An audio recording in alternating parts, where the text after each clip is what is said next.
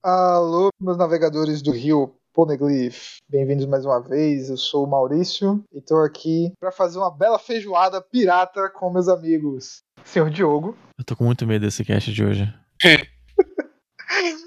o senhor companheiro de feijão, Fernando. Oi, Diogo queria que o cast fosse curto, mas ele tem uma crítica muito clara ao pensamento neoliberal e eu não vou conseguir deixar isso passar, não, desculpa. é, e o senhor João que come feijão, digo, o senhor Lufo de Caxias. Como toda boa feijoada, a gente tem que trazer a linguiça, né? Então eu vim trazer pro feijão. Lá ele. Eu vim encher linguiça porque esse cast vai ter mais de 50 minutos hoje. Oh, não. Compromisso. Hoje a gente veio aqui com o objetivo de fazer Diogo sofrer. Digo, a gente vai discutir o capítulo 1042, Vencedores Não Precisam de Epíteto. Palavra bonita. Mas antes disso, a gente tem essa capa bonita, dando continuidade à história do pessoal em Wool Cake Island. E Niji e Onji são levados num livro pelo Oven que não entendeu que eles levaram um soco da Purim. E é isso. É isso. Nada, nada aconteceu feijoada. KKK. Eu gosto da interrogaçãozinha imensa do lado dele. É. Eu fiquei me perguntando se ela na verdade não teria, tipo, tirado ele do livro escondido, alguma coisa assim, sabe? Eu acho que seria impossível, mas eu fiquei me perguntando isso. É, por que ela faria Usando isso? o soco. Usando o soco dela. Bem, porque eles são da família do Sanji, né? Eu acho que seria uma coisa de. Ele, ele lutou aí justamente pra família dele não, não morrer. Em parte foi por isso. Então, eles serem trucidados pela família da Big Mom depois seria meio derrotar o propósito do que ele fez. Né? É, talvez. Tem teorias possível. malucas aí que a Pudding vai ajudar eles a fugir, mas eu acho isso muito difícil, porque ela sabe que eles maltratavam o Sanji, etc. E como o Sanji é o amor da vida dela agora, né? Acho meio difícil. Eu só sei que a cada história de capa que passa, eu fico com mais nojinho desse, desse home no ombro da Purim. Ah, estranho esse bicho, velho. Pô, velho, a meleca no seu ombro. Não parece agradável. Não, e não é só isso, é uma meleca no sombro mafiosa, velho. Que é o pior tipo de meleca. Sim, Sim, aquela que? meleca que quebra tuas pernas, velho. Tipo Cara. gripe, porra. Tipo, Pode dormir com os peixes. talvez seja a Covid. Meu Deus. Covidinho, seu amiguinho, no ombro dela. Meu Deus, só tá piorando. Bem, enquanto que nessa história de, de capa não aconteceu tanta coisa, a gente tem muita coisa nesse capítulo. Primeiro que incríveis tempo recorde assim de duas páginas, o Drake mostra que, olha só, ele não foi inútil, como deu a entender no último capítulo. Mas ele rapidamente mostra que foi completamente inútil porque, vocês sabem, esse cara da Cip Zero não morreu. Exato, é. Mas assim, no, no capítulo que a gente viu ele apanhando, é tipo, ah, quer dizer, a gente não viu ele apanhando, mas a gente viu o resultado dele apanhando, é ok, ele não ele é fraco o suficiente pra apanhar e ficar na merda. Mas assim, tem culpa ele que o pessoal da Cip Zero aguenta uma espada dessa no meio do bucho? O cara tá vomitando sangue. A culpa não é dele, não, velho. A culpa é do Oda. Mas, velho, vamos lá. Ele é um supernova com uma Aqua no Mi lendária, modelo mítico. O cara, na verdade, é de uma divisão secreta especial da Marinha. Ele tem todos os requisitos pra ser um cara extremamente foda pra fazer coisas. O Apo tá aguentando mais porrada do que o Drake. O Apo aguentou um X1 com o Zoro, praticamente, e saiu aí de boa, fez um monte de coisa. O Drake só tá apanhando, cara. É triste mesmo. pra ser justo, o Apo é um supernova também. Sim, é um supernova que tem uma economia não tão fodasticamente, digamos assim, né? É uma economia normal. Ela não é nem modelo mítico, na- lendária, nem nada. Mas é roubado. É roubadinho. É interessante é, o poder dele. Quando, quando a gente descobriu logo no início dessa, dessa invasão né, de Onigashima, eu fiquei. Assim, a- a- de- antes de mostrar a fraqueza, né? Que era basicamente é só você não ouvir, que foda-se, tá ligado? Mas até você descobrir isso, você já levou muita porrada, que foi o que aconteceu com o Huff e com o Zoro. E o Drake perdeu pra uma dedada, né? Foi mesmo. Ok, Caralho. ok, ok, ok. Contra, Contra isso não há argumento. É, bem, antes que alguém pergunte onde foi a dedada, vamos passar pro. No pescoço. pro... vamos passar pro festival, onde a galera tá fazendo seus pedidos como se nada estivesse acontecendo, mais uma vez. Corta pra luta do Huff com Kaido novamente. Eu me peguei pensando nessa cena da- do povo soltando os- as lanternas e tal, né? E é uma coisa que a gente brinca constantemente aqui, né? Que, tipo, as pessoas não prestam atenção, que não olham pra cima. Até tinha um, um tempo que tinha desculpa de umas nuvens, assim, que parecia que ia chover, mas elas passaram e tal. O povo continuava assim. Se olhar pra cima, enfim, agora todo mundo vai literalmente olhar pra cima porque vão acender as lanternas, né? Eles não viram o filme, né? Porra, eu ia fazer essa piada, caralho. Mas sim, eu acho que essa construção da cena das lanternas, que tá sendo constante, já deve ser o sexto ou sétimo capítulo que a gente tá tendo enfoque nisso, vai ser aquele momento extremamente emocional no meio da batalha. O Luffy caindo, aí vai ver essas lanterninhas, tipo aquela cena do, do Merry, né? Com aquelas floquinhos de luz, né? E ele vai lá, olha lá, a esperança do povo todo que eu tenho que defender. E se eles estão aí cheios de esperança, eu não posso me dar por vencido agora, eu tenho que arrebentar esse cara. Uhum. Vai ser uma parada assim. Mas é bem esse ponto que eu quero chegar, na real. Eu tô achando que no final das contas as pessoas vão terminar o arco sem ver o Nigashima chegando. É uma esperança mais do que uma teoria baseada em qualquer fato, coisa do tipo, do tipo assim. Mas eu me peguei pensando nisso, tipo, Hum. esse arco, como vários outros de One Piece, mas esse em particular também é sobre pessoas sofrendo muito da mão de tiranos, né? Sim. Uhum. Essa festa é meio que o único dia que eles têm no ano inteiro pra poder serem felizes de novo, pelo menos lembrar como era, tá ligado? Então é muito óbvio que no final das contas esse momento seja estragado pelo medo maior, que é o medo da morte, da aniquilação e coisa e tal, tá ligado? E sem, sem esperança de, de, de fuga. Então eu me peguei pensando, imagine se tanto o Momo quanto todo o resto do pessoal conseguissem resolver a situação de tal forma que eles conseguissem, até a gente viu que o Momo tá arrastando o Nigashima pra longe, né? conseguisse resolver a situação de tal forma que o Nigashima de fato não aparecesse nos céus de cidade que eu esqueci o nome, acho que é a cidade das flores. Só das flores. Quando as lanternas fossem aos céus, tá ligado? E eu fiquei pensando, porra, isso ia ser muito foda, porque, tipo, a gente ia permitir, a gente, leitores e autores, né? Os, pessoas do mundo real, ia permitir que esses personagens pudessem aproveitar de fato esse momento que pra eles é único e que, a depender do final do arco, se o Luffy fizer o trabalho dele, vai ser de fato perene, tá ligado? E eu fiquei, poxa, isso ia ser muito legal. Eu realmente não duvido disso, não. Porque eu acho que faz total sentido isso que João falou de porque eles estão acendendo as, as lanternas, eles teriam um motivo finalmente pra olhar. Apesar que eu não sei narrativamente no ponto que tá o que é que um pessoal desesperado adicionaria. Eu acho que o fato deles estarem alheios a isso é- é muito melhor narrativamente falando, pro lado dos outros personagens assim e tal. E pra gente, tipo, esse não tô notando nada, acabou que vocês morrem nem perceberam. Mas acho que ao mesmo tempo o que eu acho que vai rolar é isso. Eles não vão saber até o final que tava rolando tudo isso. No máximo vão ver. Ali é longe, assim. Ela caindo, talvez, mas não perto deles o suficiente pra dar qualquer problema. É, isso que o Fernando falou vai realmente acontecer, porque tem dois fatores. Um que a gente já viu que o Momo atrasou bastante a trajetória de Onigashima. Tem um diálogo de Yamato falando com ele, falando, nossa, você tá conseguindo. Ele, tipo, ele, é, tá difícil, mas eu tô conseguindo puxar ela. Outra que o Kaido tá meio que retirando o poder que ele tinha gastado com as nuvens. Ele botou 40% do poder dele naquelas nuvens pra fazer o Nigashima voar e pra capital das flores. À medida que ele tá batalhando com o Luffy, ele tá pegando esse poder de volta, as nuvens dele realmente estão desaparecendo, tanto que o Momo tá conseguindo puxar mais tranquilo Sim, mais tranquilo em aspas, né? Tá pesado, mas ele tá conseguindo mudar a trajetória por causa disso, porque não tem a interferência do poder do Kaido. E foge um pouco da narrativa que a gente já viu três vezes, né? Ela basta a galera saber que tinha uma bomba, foi aquela coisa, meu Deus, uma bomba. É, Ilha dos Tritões, a Noah vai cair aqui em cima, vão morrer. A do Doflamingo, que eu esqueci o nome agora do arco. Dressrosa. Desroça. Todo mundo viu a gaiola fechando, ficou todo mundo, meu Deus, a gente vai morrer, a gente vai morrer. É legal ter esse contraste assim, a galera nem sabe que vai acontecer uma catástrofe gigante, tá só curtindo a vida e, e os outros estão se fudendo aqui pra tentar evitar e uns se fudendo pra poder acontecer realmente é, essa tragédia. É isso que Fernando falou, né? Assim, é, é o único dia do ano que essa galera pode realmente curtir sem a pressão do Orochi consequentemente, do Kaido. né? Eu ainda acho que faz sentido narrativamente eles verem, mas não atrapalhar a festa, o momento de, de fato, que o Kaido foi derrotado. Não é nem questão de mostrar assim, ah, foi o Ruffy que derrotou ele, mas do Kaido caindo. De fato. Ah, isso é legal. Eu acho que faria sentido, mas eu também. Eu gostei do que você falou, velho. De, tipo, é mais uma esperança do que uma teoria. Uhum. Sabe? Eu acho que seria bacana se as pessoas ficassem completamente alheias e só descobrissem depois. Porque nesse contexto, essa alienação, entre aspas, faz sentido. E pra um cara que disse que não, não chora com nada, você, você é muito sensível, velho. Porra, que visão da- do, do arco, que visão desse momento. Tô, me deixou de olho molhado aqui. Valeu. Qual o Rochinol pro imperador do cara da China. Gostei, não. Meu Deus, cara. Lágrimas foram meu melhor presente. Uau. Mas eu não acho que nada impede disso, não, porque acho que são duas coisas que podem ser separadas mesmo. É isso.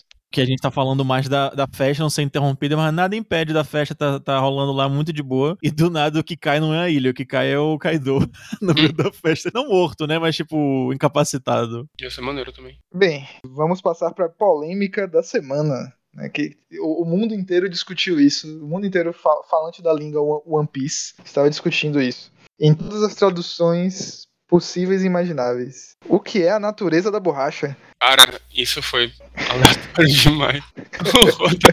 Ele viaja tanto na, na maionese dele que tem horas que ele só se perde, tá ligado? Mas vamos lá, borracha não faz curva, né? Cara, eu vou dar um corte bonito aqui nisso, porque antes da gente entrar nesse mundo. A gente vai falar dessas teorias loucas aqui, eu tenho umas pra trazer, mas vamos só lembrar de uma coisa: que quando o Luffy deu o primeiro Red Hawk, todo mundo ficou: borracha não pega fogo, borracha não faz isso, borracha não faz aquilo. Ninguém cogitou que fosse uma outra economia ou alguma coisa, né? Aí agora, porque a borracha fez uma curva, algo que é muito mais aceitável do que ela sair pegando fogo, a internet tá questionando isso. Eu não entendi, é uma frase muito louca pra mim, velho. Tipo, como assim borracha não pode fazer curva, velho? Que porra é essa? Claro que faz. É isso, tipo, borracha, se você jogar ela tem uma trajetória e se você dobrar, ela dobra. Tipo, o que, que ele quer dizer, sabe? Isso é o Oda jogando bait pra gente. O Oda tá fazendo um bait pra todo mundo ir pra um caminho e ele fala, ih, ó, se fuderam, não é isso não, é isso aqui, ó. Olha, eu vou dar um corte também que nem você falou. Porque eu acho que uma coisa que todo mundo tá esquecendo é que não é, não é pura e simplesmente a borracha, porque é a fruta da borracha, etc. Toda fruta do diabo,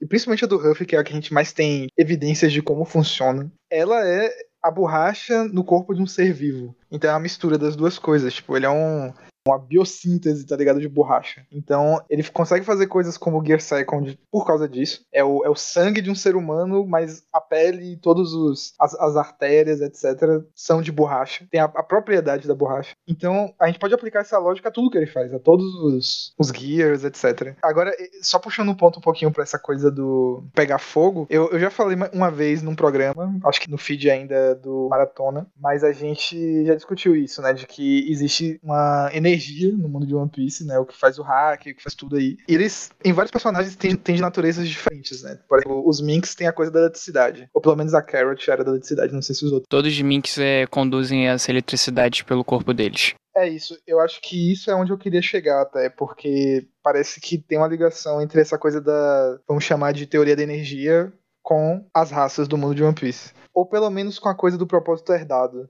Porque Ruffy pega fogo o Red Hawk por causa do Ace. Tem a ver com Ace. Então, é, pode ser que seja também natural do Ruffy, que nem é natural do Sanji de alguma forma, apesar de agora ter essa discussão da genética, por conta do King também. Então, são muito, ainda tá muito em aberto pra gente tipo, chegar numa, numa coisa assim mais acertada, mas eu acho que sempre vale a pena questionar assim, será que não é só tipo uma mistura de habilidades que o Oda quis colocar, seguindo a linha do que ele já tem botado na série o tempo inteiro? Tem uma outra coisa, que esse fator dele conseguir mudar a trajetória, porque ele tá usando o hack da observação. Ele tá vendo onde o, o, o Kaido vai contra-atacar, se mover, por isso que ele tá mudando a trajetória toda hora. Tanto que um pouquinho pra frente, quando a gente vê o, o Kaido entrando no modo bêbado mimado, ele fala, você não pense que é o único que pode ver o futuro, o futuro em aspas. Aí o Kaido tenta meio que imitar os golpes dele, se transforma em dragão, faz esse zigue-zague também e ataca o Luffy. Então, tipo, não é porque a propriedade tá mudando. O Luffy que tá mudando propositalmente. tipo, É isso, exatamente, exatamente. Ele é, ele é uma biossíntese de borracha que tem vontade, então ele pode mudar a trajetória porque a habilidade dele é parte da, enfim, das coisas que ele faz. Você não vê o Ruffy questionando pro Kaido, ah não, isso aí não é da natureza do dragão você fazer isso. Exatamente. Isso Mas- vindo de um peixe, né? É, é verdade, é a fruta do peixe. É a fruta do peixe. Nada disso que ele faz é válido porque ele é um peixe. Exatamente. É, é, vocês sabem que eu não acompanho a comunidade de One Piece de perto, eu só leio e converso com vocês. E eu tô Tá certo você. Obrigado. E eu tô muito impressionado que isso tenha se transformado numa grande polêmica, porque pra mim a polêmica desse quadrinho é o quão burro o Oda pode ser, tá ligado? É só uma frase mal escrita, gente. Porque Por que eu tô falando isso? Porque esse poder a gente já viu o Luffy usar. Sabe? Tipo, ele já usou o Snake Man antes, ele já usou a previsão de tempo antes. Ele conseguir usar essas coisas não é polêmica, sabe? Tipo, polêmica é a forma como o Oda fraseou essa questão pra parecer que borracha não faz curva. O que é que ele queria dizer com isso, tá ligado? Mas pera aí, primeiro que descontextualizado eu concordo contigo. Mas a gente tá vindo de capítulos que tá tendo um, todo um papo de do Who's Who, falar de uma fruta perdida, de o pessoal falar de uma fruta lá do governo, essas coisas assim. Então, tem um certo contexto para frases como essa serem interpretadas de outra forma. Agora, o negócio é que eu não sei se isso é ele plantando alguma coisa pra gente questionar, ou se é só uma surpresa mesmo, porque venhamos e convenhamos, esse ataque do Luffy é uma puta de uma maluquice. Que o cara, o cara tá fazendo essa curva como? Tipo, o cara não tá fazendo um, um, arco, ele tá fazendo um triângulo no meio do ar com o braço dele. É louco. Tipo, é um shonen, tudo bem, mas é uma loucura da porra. E eu não tiro o direito do, do Kaido de olhar pra essa porra e falar: que, que diabos é isso? Uhum. Eu concordo que você que é maluco, só que é maluco, tipo, um ano atrás, tá ligado? Um ou dois. Quando o Luffy ainda tava lá em Holy Cake, tá ligado? Ele usou esse mesmo poder, sabe? É, mas o Kaido é. tem direito de estar surpreso, pô. É isso. Mas é isso, tipo, quando eu vejo esse tipo de legenda no quadrinho, eu entendo que é o narrador conversando com a gente. Não é uma surpresa do Kaido, tá ligado? Isso não foi um balão de pensamento do Kaido. Então é o autor tipo, a gente se questionar, tipo, e aí? Mas não tem aí. Mas do meu ponto de vista. Olha só, essa legenda, né, tipo, na verdade não é legenda, né? É como se fosse um, um balão de pensamento, só que não é um balão. Né? É, é, o Kaido pensando aí. É o Kaido. Nesse caso é o Kaido mesmo pensando na, na situação.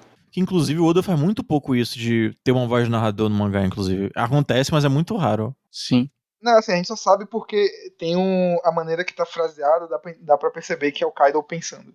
Uhum. Sim, mas eu não, eu não, vou tirar o direito de confundir um pouco também, já que ele tá ao é, mesmo sim. tempo falando ali e tem as coisas do lado, mas de fato é o Kaido que tá falando ali. Ah, então pra mim ficou ainda mais fácil, tá ligado? Porque de fato o Kaido tá vendo esse golpe pela. Acho que não é a primeira vez, mas. É a primeira vez. Então... Eu, era isso que eu ia questionar também. Eu acho que é a primeira vez que ele tá vendo o Snake Man, especificamente. Sim, é a primeira vez que ele tá vendo quase todos os ataques do Luffy, porque tirando o Boundman, que ele viu um pouquinho só, quando o Luffy caiu pro X1 dele lá na, quando eles chegam em um ano, que o Luffy é capturado e vai pra Udon, o Luffy tentou usar aquele modo gigante, né? Deixar os braços gigantescos pra acertar ele. E depois o Kaido derrotou ele na maciota, meteu aquela clava dele na cara e o, o Luffy ficou preso. Ele não viu mais nenhuma técnica do Luffy. É a primeira vez que eles estão lutando realmente pra valer. E antes o Luffy conseguiu meio que dominar o hack do rei, então ele ficou só nessa, hack do rei, hack do rei. Agora ele tá usando o hack do rei com a versatilidade das outras técnicas que ele também criou. E uma coisa assim, a borracha, se você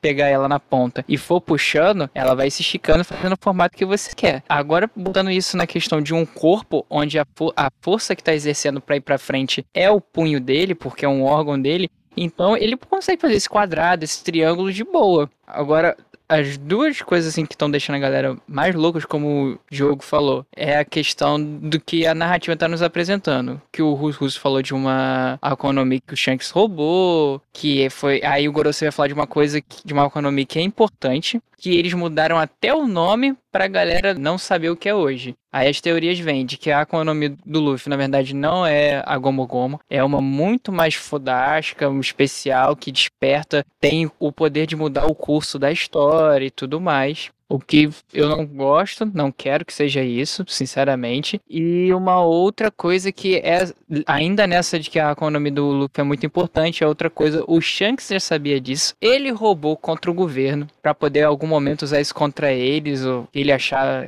que ele queria fazer, né? É uma coisa premeditada. É, foi premeditado. E o Luffy comeu, ele olhou e deixou. Aí, na verdade, quando o governo mundial caiu pra cima, ele falou: não, não foi eu não tá? Foi aquele menino. Então, na verdade, tudo isso foi premeditado porque o Shanks é o vilão da história. Ele também ouviu isso na internet. Então ele deixou o Luffy fazer tudo calma, isso. Calma, é, são dois extremos muito grandes. Uma de uma fruta totalmente especial, uma que o, o Shanks pensou em tudo isso para poder criar uma distração pro governo mundial para ele fazer o, o, que ele quiser, e ele que na verdade é o vilão da história. O Luffy é apenas um, uma manobra de desvio para ele.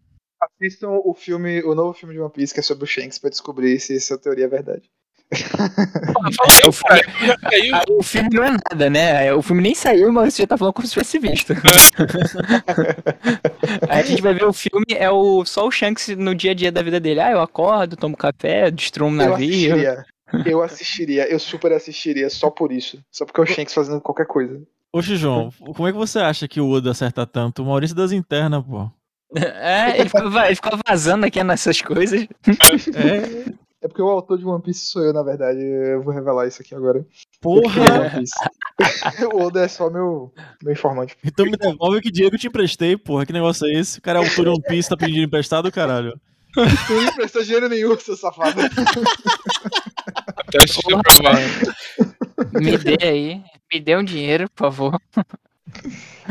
O cara é tipo um Mas- dos autores mais ricos do, do mundo, velho.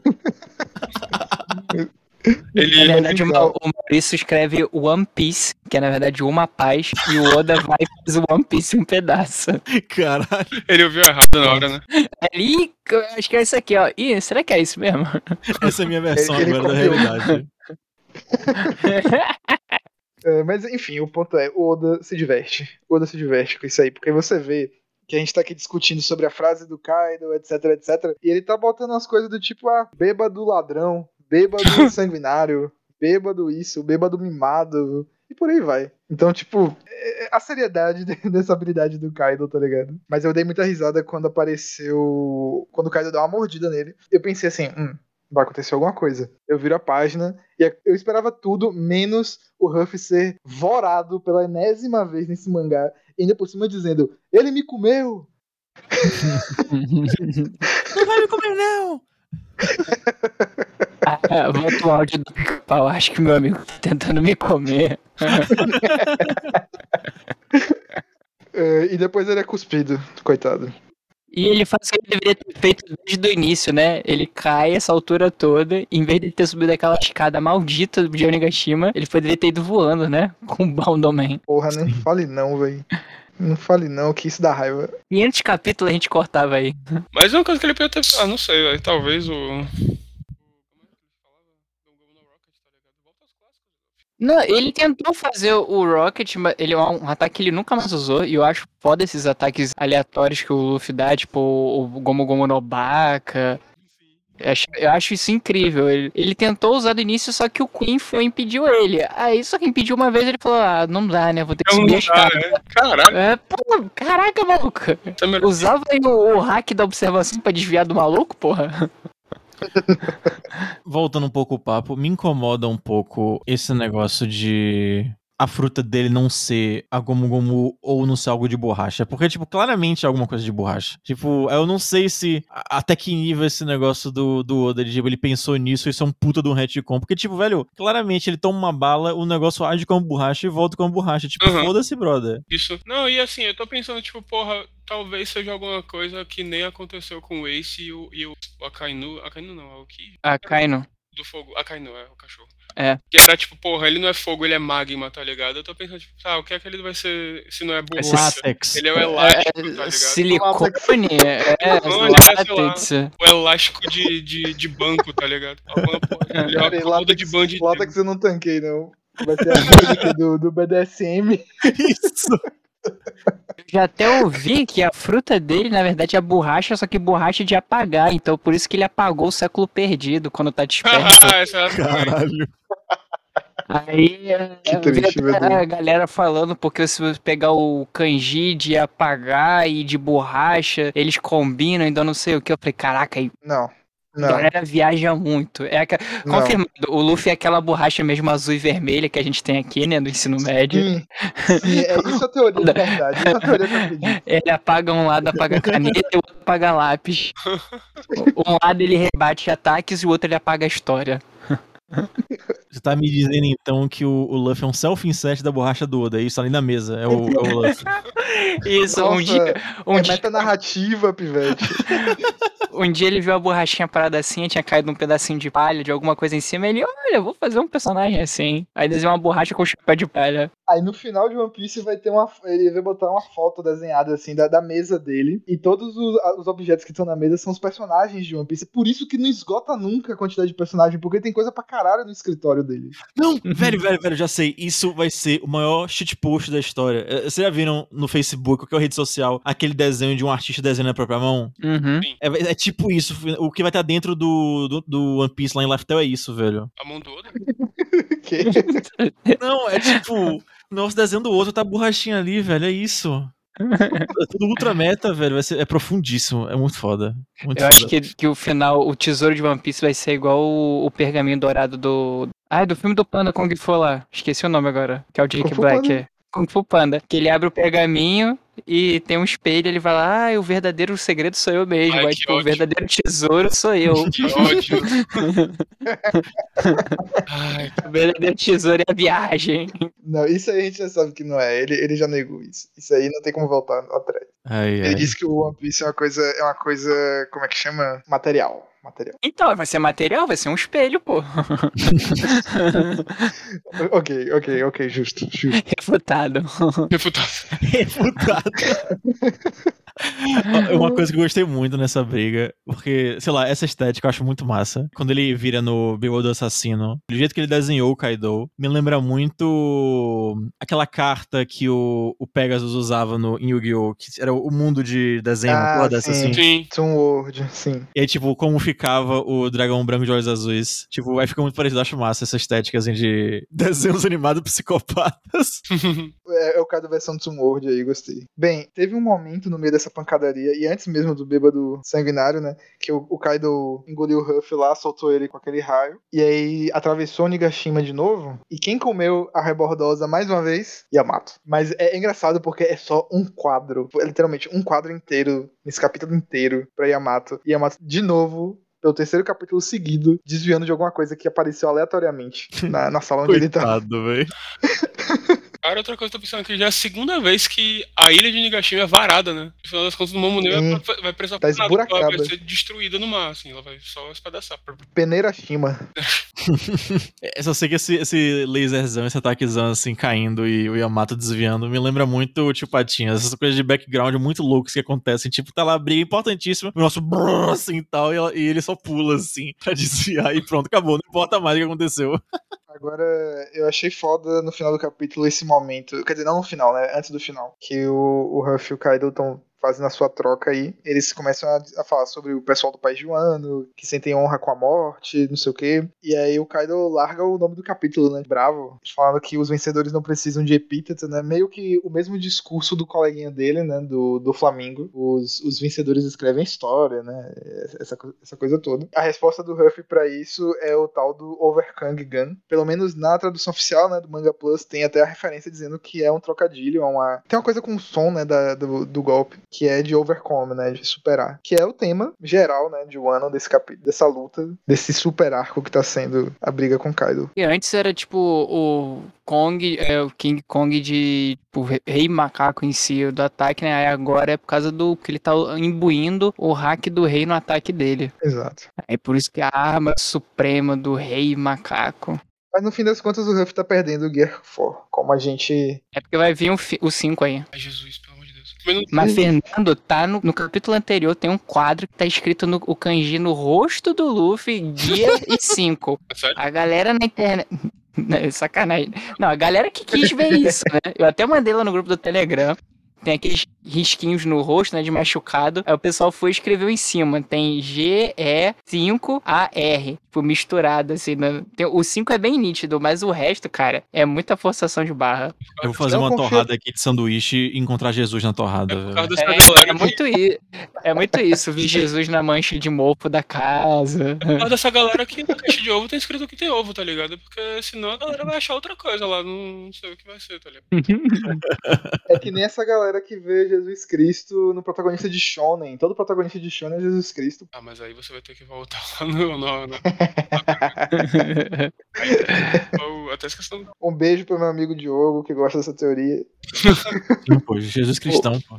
O único mangá que tem realmente Jesus Cristo como protagonista é aquele que é Jesus Cristo e Buda dividindo um apartamento. Sim. Nossa, adoro. É, Sen- Sentia. Não, Sentia é, é, é Cavaleiro do Zodíaco, confundi. Esqueci. Bom, tá na hora, tá na minha hora, gente. De falar que mais uma vez o ano é uma metáfora, uma revolução socialista, ligado?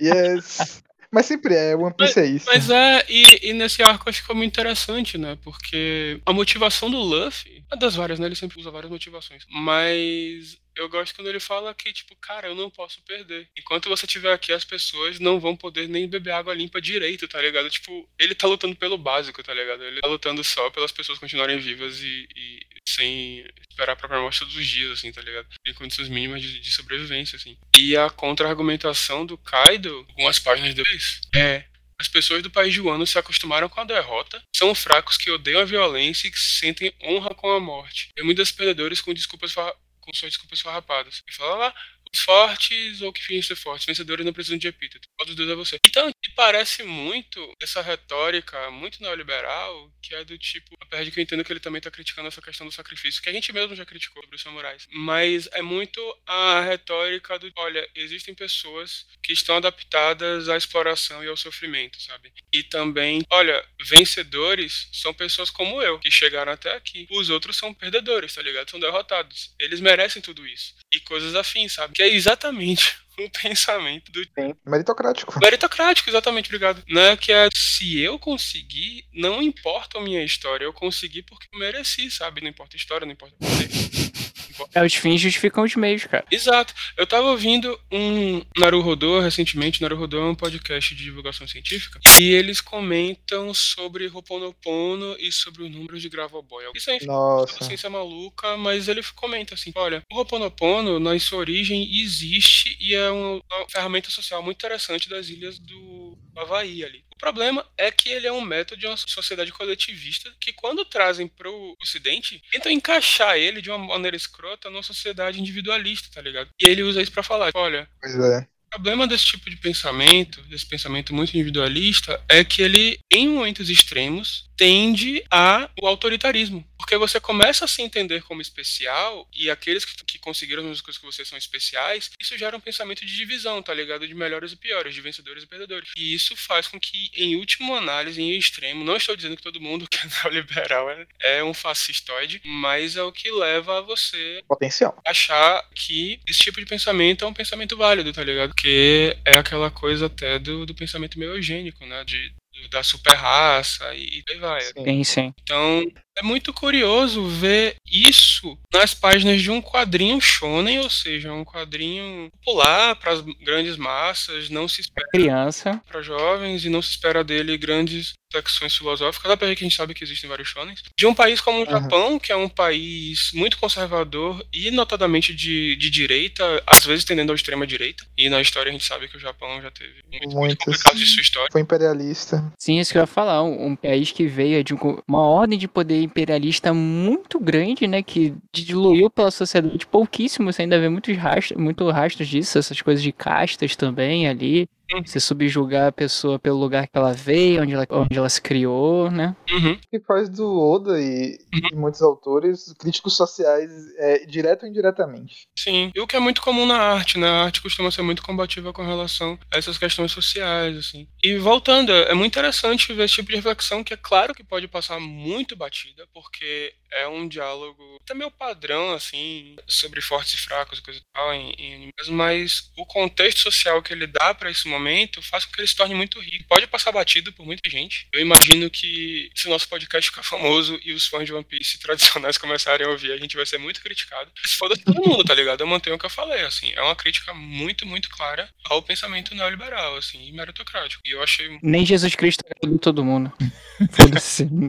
Cara, teve aquele texto que eu escrevi sobre política no mundo de One Piece no Maratona de Sofá, e ele versava em parte, em parte não, em grande parte, né, sobre, sobre isso que você falou, principalmente no ponto do que você falou sobre o Oponopo, Opono, eu não sei pronunciar esse negócio. ono, ono.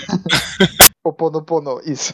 Porque basicamente essa ideia de você transpor algo para uma outra realidade, isso tem consequências claras assim. Você vê isso, o próprio mundo de One Piece em si tem representações em cada grande grupo, marinha, revolucionários, governo, piratas, de espectros políticos diferentes e ideologias diferentes. E curiosamente, os piratas são os que mais se alinham com o que seria no mundo real os libertários. Então, isso mostra um pouco assim de como tanto fã de One Piece tem essa coisa, né, de se identificar e de, e de ficar dizendo não, mas isso aí não tem nada a ver com crítica social etc. Eu tô vendo outra coisa aqui. Porque, de fato, os piratas são extremamente meritocráticos no contexto de One Piece. Só que a gente tá vendo a história do ponto de vista dos protagonistas que não seguem a mesma linha da ordem social dos outros piratas. Eles sempre estão batendo de frente de alguma forma. E existe uma, uma minoria muito específica no mundo que gira em torno dessa ideologia contrária a essa ordem meritocrática, que não é assim, meritocrática da mesma forma que os outros. O Ruff ainda é um capitão de um navio pirata que está interessado em acumular poder e para si através do próprio esforço, vamos dizer assim. Então isso tem um nível de meritocracia, mas ele ainda defende valores sociais de, de uma forma direta ou indireta, né? Porque os valores dele são valores interessantes porque é ao redor dele, né? Para injustiça social que é ao redor dele. Então ele acaba sendo um cara que promulga esses valores, mesmo que não seja o que os piratas fazem normalmente. Uhum. Eu não quero nem parecer que eu tô desmerecendo, eu não tô não. Acho que a discussão tá sendo muito massa. Mas a gente tem que lembrar que no final do dia é um mangá de shonen. Então, assim, sempre vai existir no manga shonen a meritocracia no sentido de mérito de poder. É como se fosse a forma mais pura da meritocracia que tem em mangás de shonen. Sim, não, concordo. E ela não é inerentemente ruim. Ela só é, porque é força física mesmo, no final das contas. Ou força sobrenatural. Uhum. Aí não, eu não acho que ela tá de embate. Não que estejamos dizendo isso, mas ela não tá de embate com o discurso meritocrático sociopolítico, por assim dizer. Uhum. Que, que a gente tá acostumado de ser, ah, não, você tem que fazer por onde. Só que não, o sistema tá contra você, você não pode fazer por onde. Você pode ser o pica das galáxias, só que não importa, porque o sistema tá cagando pra você. Uhum. Não, concordo com você 100%. Assim, eu acho que essa questão do, do mérito é muito imbuído na sociedade japonesa, tanto nos,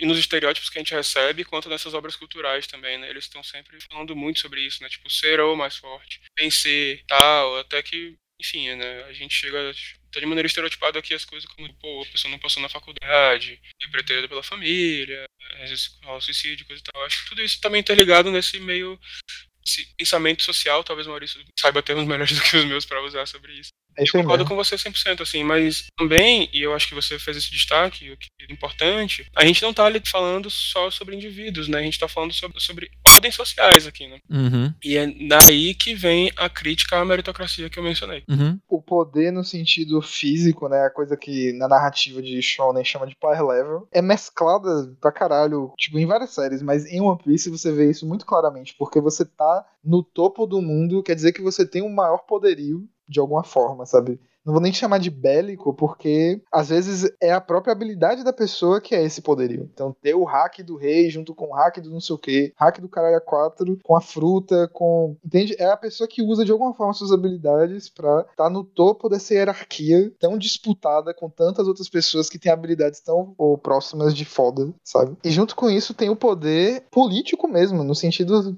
que igual é no mundo real. Né? A gente tem a história, a gente tem a verdadeira história, a gente tem o poder institucional, a gente tem o governo. Existe uma, uma mescla dessas duas coisas em One Piece. Só que, como o Diogo falou, narrativamente a gente chega num ponto em que vai vencer quem der o soco mais forte na cara do outro. Se o Ruffy chegar lá e quebrar a headline, quebrar a cara do governo, ele ganha. Ele muda o mundo, vamos dizer assim. Uhum. Uma coisa que vocês estavam falando e me lembrou desse discurso que a gente já fez várias vezes em outros programas, até lá no feed antigo também, é que todas essas discussões, pra gente ver o quão fundo dá pra analisar One Piece, e eu acho muito. Pra mim, tem- talvez tem coisas que seja- sejam pessoas extrapolando, mas tem muita coisa que é pensado pelo Oda mesmo, é intencional. E me irrita bastante essa, essa negação de parte do público pela metalinguagem, por assim dizer, pela discussão sociopolítica de alguma coisa, velho. E são coisas que não são subtexto. Um One Piece em X-Men é basicamente texto. Não é difícil de você entender essas coisas. Só que o pessoal se nega. Uma negação absurda. Cria uma realidade diferente, velho. Uhum. O One Piece tem política. Você tem um cara indo de encontro a um governo, que não é só um governo, a palavra é nebulosa. Não, é tipo, é um governo com uma força policial que domina o mundo, apagou uma história, fudeu com o povo, tira a liberdade das pessoas. Não, One Piece não é político. É tipo, gente. Vocês têm. é, é, tipo assim, orgulho de ser burro não é de hoje, não, velho. Não, não é só com o Bolsonaro, não. As pessoas têm orgulho de ser burro há muito tempo já, velho. É foda porque, enfim, se a gente for entrar nessa, acho que a gente vai enveredar por caminhos no caso. A gente vai longe. Tem várias A coisas, tipo, longe.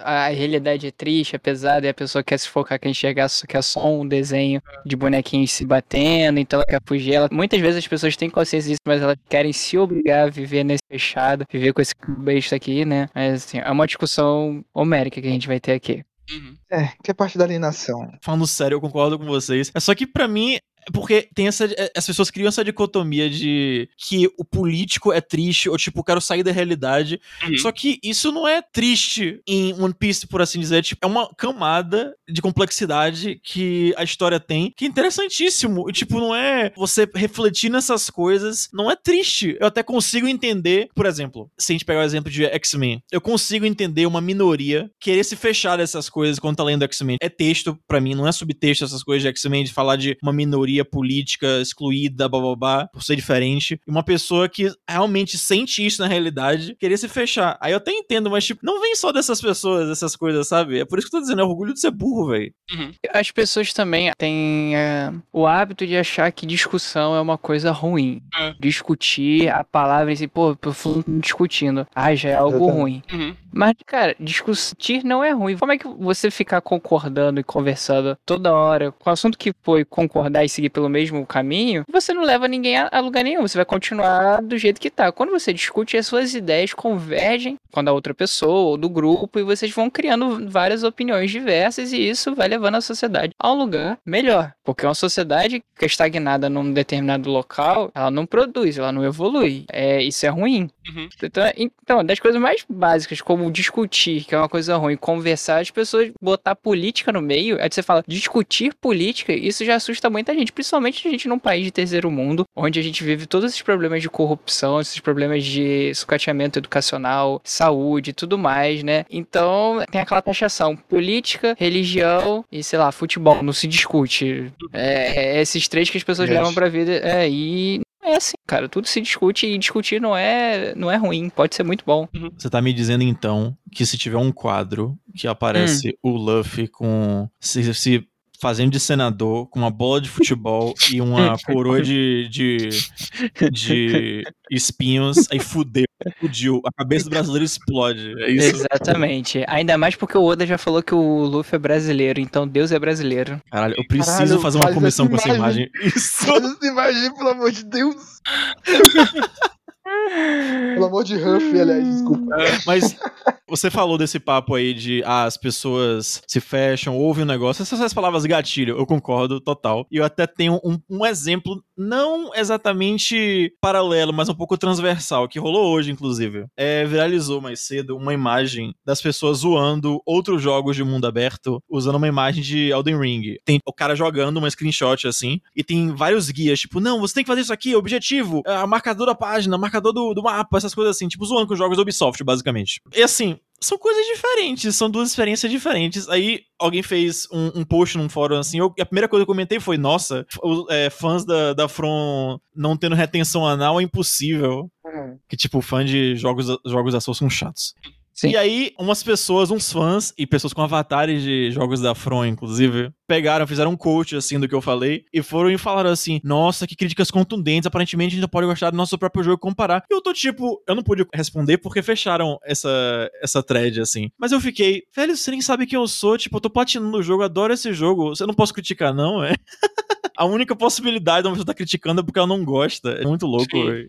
Eu acho bizarro também esse pensamento do se eu gosto, eu gosto de tudo, né? E é uma coisa até que o Caio Corraine falou no Twitter recentemente, porque ele falou mal de alguma coisa, não lembro o que foi. Que as pessoas estão tão presas dentro da sociedade do consumo que o consumo se torna parte da identidade, tá ligado? Você consome alguma coisa é porque Isso. você se identifica com aquilo e que aquilo é bom. Se alguém critica aquilo, fica parecendo que você não tá só ofendendo o que ela gosta, você tá ofendendo a pessoa, tá ligado? E aí você fica Sim. tipo, poxa, às vezes eu tô mesmo, mas nem sei. E enfim, só voltar um pouquinho rapidinho, pra- que a gente tem que lembrar também, eu concordo com você, Diogo, eu também fico muito irritado com, com essa ignorância, meio que voluntária das pessoas, mas essa aversão à política é, é projeto também, né? Ah, sim, sim, com certeza. Não só pensando em né, que gera pós-política e outra política, né, que a Sabrina Fernandes fala no livro dela, mas também o fato de que, tipo, fazer com que as pessoas desprezem a política faz com que elas não prestem atenção, né? Pessoas continuem dominando. Com certeza. E sim, ouvinte, o Luffy usa vermelho e amarelo, as cores do comunismo. Como você adivinhou, piratas comunistas.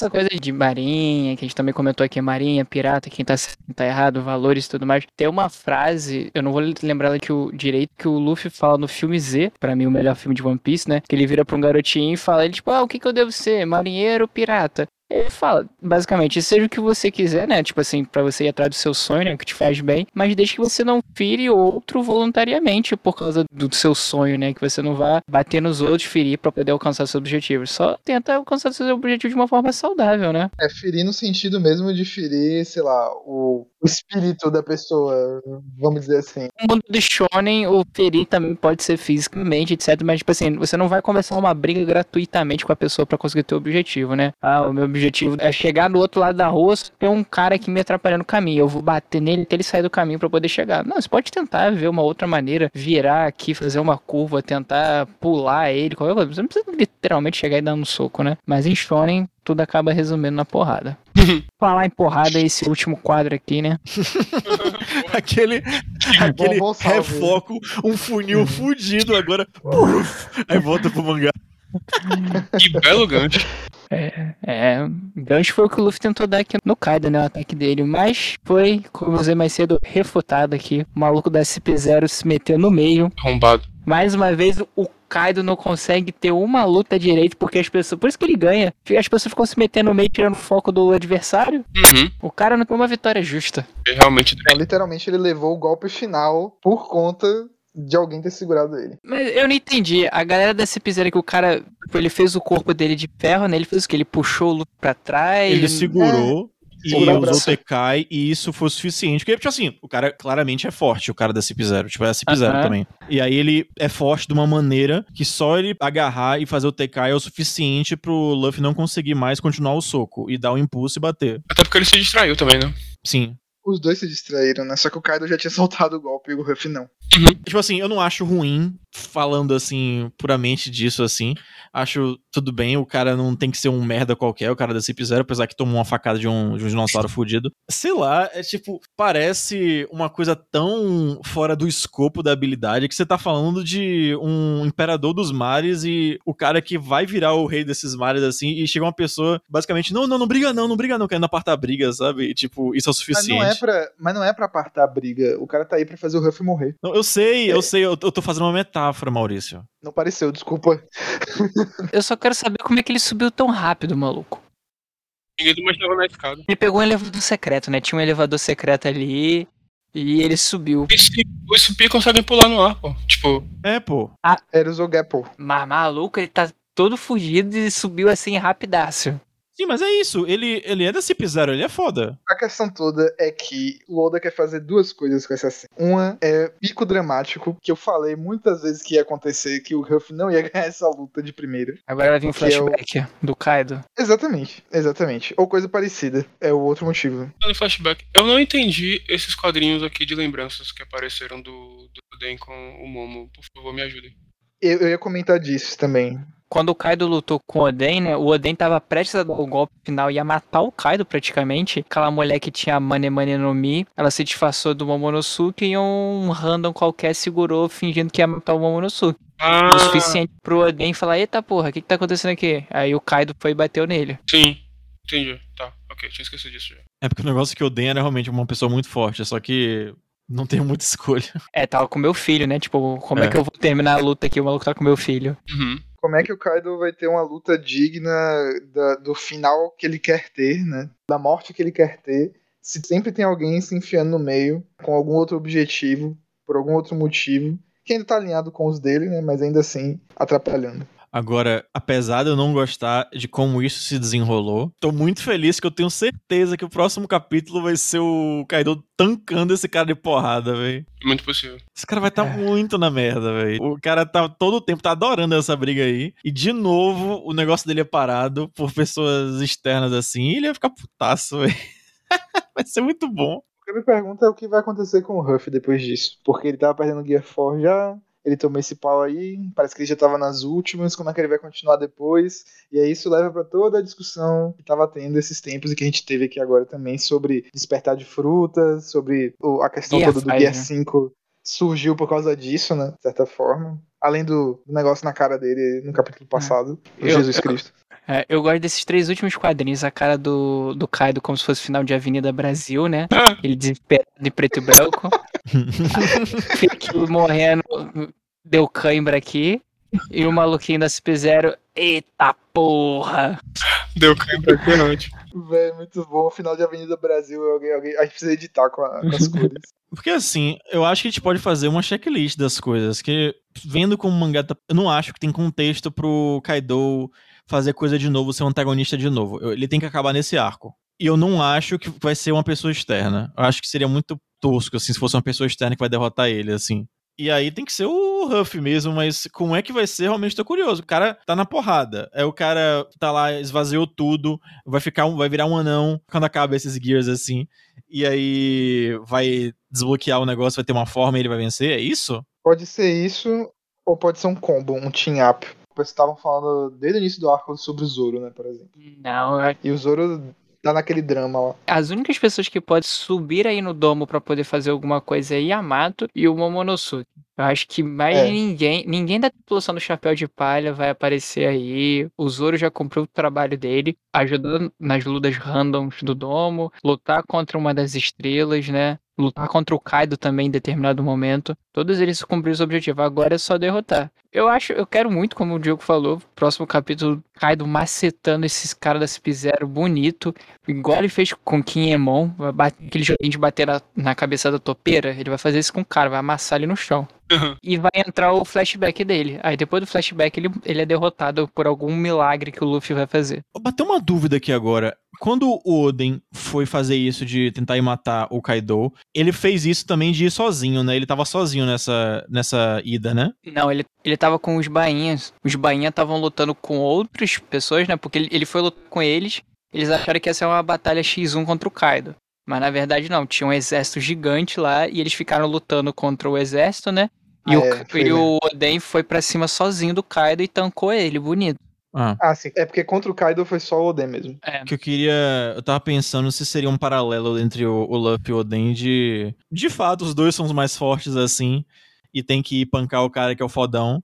Mas que. Poder da amizade! Que ajuda no final das contas. Mas não, se Pode o Oden ser. foi só sobrou. Mas eu não sei, porque se, tipo, se, se realmente fosse o Oden, não, eu tenho que ir, porque eu não lembrava mesmo. Fosse só o Oden mandando, não, eu tenho que ir, é responsabilidade minha, você não pode fazer nada. Mas como não foi, então não acho que é isso, não. Nem o, o Lau e o Kid estão, tipo, em condições de conseguir subir pra ir pra poder fazer alguma coisa. O Kid até falou no capítulo anterior, não, vou lá derrotar o Kaido. Eu, Lau, se mexe aí não, mano.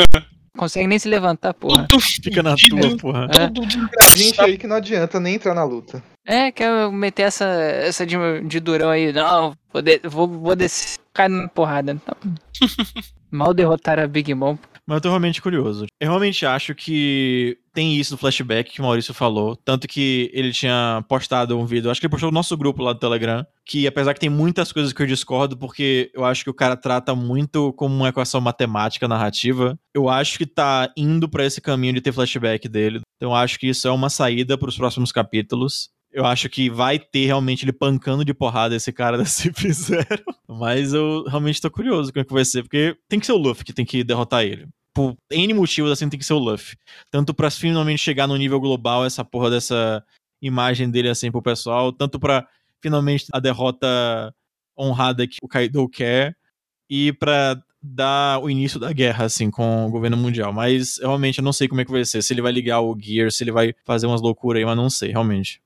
Se ele conseguir fazer um milagre da vida, ele vai dar, tipo assim, ativar essa nova forma do Luffy, né? O Gear 5, o, o, a Gomu Gomu despertar do que for, e ele vai começar a bater no Kaido, o Kaido vai ficar, meu Deus, eu acabei de derrotar esse cara, e ele continua levantando, e vai começar a tomar várias porradas, até que vai tomar uma forte na cara e vai entrar um momento flashback. Vai passar a vida toda dele pelos olhos e vai- a gente vai entender o porquê que ele quer ter essa grande derrota, ou, ou como foi da infância dele até aqui, talvez mostre alguma coisa da época dos Rocks. Olha, especulações à parte, eu acho que isso tá sendo exatamente o que é uma pedra que eu tenho um certo apreço de cantar, porque tá, tá chegando no ponto agora que eu venho falando há algum tempo, que é tem esse pico narrativo no momento que a história tá. Desde que começou essa invasão ao Onigashima, que muito da ideia dessa invasão é eles vão chegar lá e eles vão vencer o Kaido. E eu venho falando já há algum tempo, assim, eu super acho que pela estrutura da narrativa, por como foram as lutas com o Kaido até então e tudo mais, esse não vai ser exatamente o momento que o Ruffy vai vencer o Kaido. A gente chegou nesse ponto onde a gente estava evoluindo a luta, estava chegando num, num, num, clímax, e aí acontece esse negócio da CP0. Então o Ruff perde mais uma vez. Eu quero ver se no próximo capítulo a gente vai confirmar que realmente foi uma derrota, ou se ele ainda vai aguentar um pouco e vai continuar lutando para ir pros finalmente. Ou se realmente é uma derrota novamente e vai ter que ter alguma coisa. Eu realmente tô curioso. Mas bem, a gente para por aqui depois desse episódio maravilhoso, esse episódio chicante que vocês vão receber. Como de praxe, vocês podem ouvir a gente nos mais variados feeds. Podem ouvir no Spotify, no Apple Podcast, no aplicativo que lhe convir. Vocês podem encontrar a gente lá no Poneglyph Rio no Twitter, falar suas mágoas, seus problemas, suas felicidades, discutir política do One Piece com a gente já que você que ouve esse podcast, você não é alienado. e teremos capítulos essa semana. E o, esse trem não para. Eu, eu, vou ficar triste agora se tiver uma, uma, semana sem. Que se por um lado eu não edito, se por outro eu não vejo esse desfecho, que agora eu tô louco pra ver. Então vamos ver aí. A gente se vê até o próximo capítulo. Tchau, tchau. Tchau. Tchau, galera. Falou.